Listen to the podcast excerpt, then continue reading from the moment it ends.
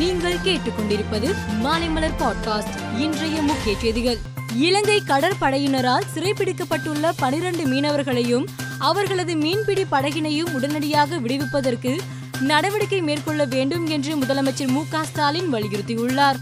இது தொடர்பாக மத்திய வெளியுறவுத்துறை அமைச்சருக்கு அவர் எழுதியுள்ள கடிதத்தில் இந்த சம்பவம் தமிழக மீனவர்களை அச்சுறுத்தும் வகையில் உள்ளதோடு மாநிலத்தின் கடலோர பகுதிகளில் பாதுகாப்பின்மையை ஏற்படுத்துவதாகவும் கூறியுள்ளார்.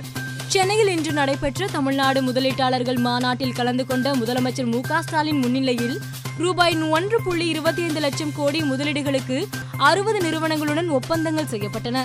விழாவில் பேசிய முதலமைச்சர் தமிழ்நாட்டை ஒரு டிரில்லியன் அமெரிக்க டாலர் பொருளாதாரமாக உயர்த்துவது தமிழகத்தை ஸ்மார்ட் மாநிலமாக மாற்றுவது உள்ளிட்டவை அரசின் இலக்குகள் என தெரிவித்தார். பதினோராம் தேதி நடைபெறும் அதிமுக பொதுக்குழுவுக்கு தடை விதிக்க முடியாது என்று சென்னை உயர்நீதிமன்றம் தெரிவித்துள்ளது. இது தொடர்பாக பொதுக்குழு உறுப்பினர் சண்முகம் தரப்பில் தொடரப்பட்ட வழக்கு விசாரணையின் போது பேசிய நீதிபதிகள் பொதுக்குழுவுக்கு தடை விதிக்க வேண்டும் என்றால் தனி நீதிபதியிடம் முறையிட வேண்டும் டிவிஷன் பெஞ்சில் முறையிட முடியாது என்று தெரிவித்தனர். சென்னையில் கொரோனா தொற்று அதிகரித்து வருவதால் வணிக வளாகங்கள் திரையரங்குகள் துணிக்கடைகள் போன்ற வணிக நிறுவனங்களில் ஊழியர்கள் மற்றும் வாடிக்கையாளர்கள் முகக்கவசம் அணிவதை அந்தந்த நிறுவனமே உறுதிப்படுத்த வேண்டும் என்று சென்னை மாநகராட்சி உத்தரவிட்டுள்ளது.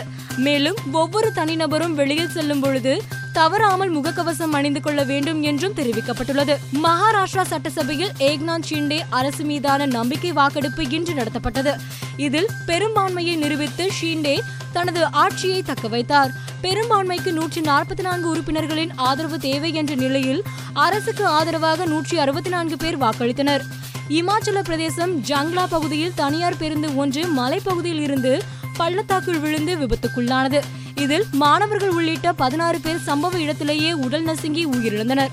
காயமடைந்தவர்களின் சிலரது நிலைமை கவலைக்கிடமாக உள்ளதால் பலி எண்ணிக்கை அதிகரிக்க கூடும் என அஞ்சப்படுகிறது. செல்போன் தகவல் தொடர்புகளை செயலிழக்க செய்யும் ஜாமர் கருவிகள் ஜிபிஎஸ் பிளாக்கர் மற்றும் இதர செயலிழப்பு கருவிகளை தனியார் பயன்படுத்துவது சட்டவிரோதமானது என மத்திய தொலைத்தொடர்புத்துறை தெரிவித்துள்ளது.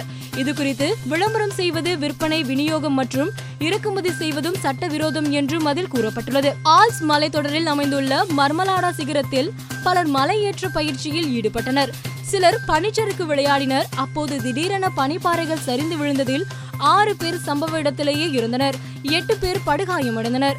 இலங்கை மகளிர் அணிக்கு எதிரான இரண்டாவது ஒருநாள் போட்டியில் இந்திய மகளிர் அணி பத்து விக்கெட் வித்தியாசத்தில் வெற்றி பெற்றது. இந்திய அணியின் மந்தனா தொண்ணூத்தி நான்கு ரன் குவித்தார். இந்த வெற்றியின் மூலம் மூன்று போட்டிகள் கொண்ட ஒருநாள் தொடரை இந்திய அணி இரண்டுக்கு பூஜ்ஜியம் என்ற கணக்கில் கைப்பற்றியது.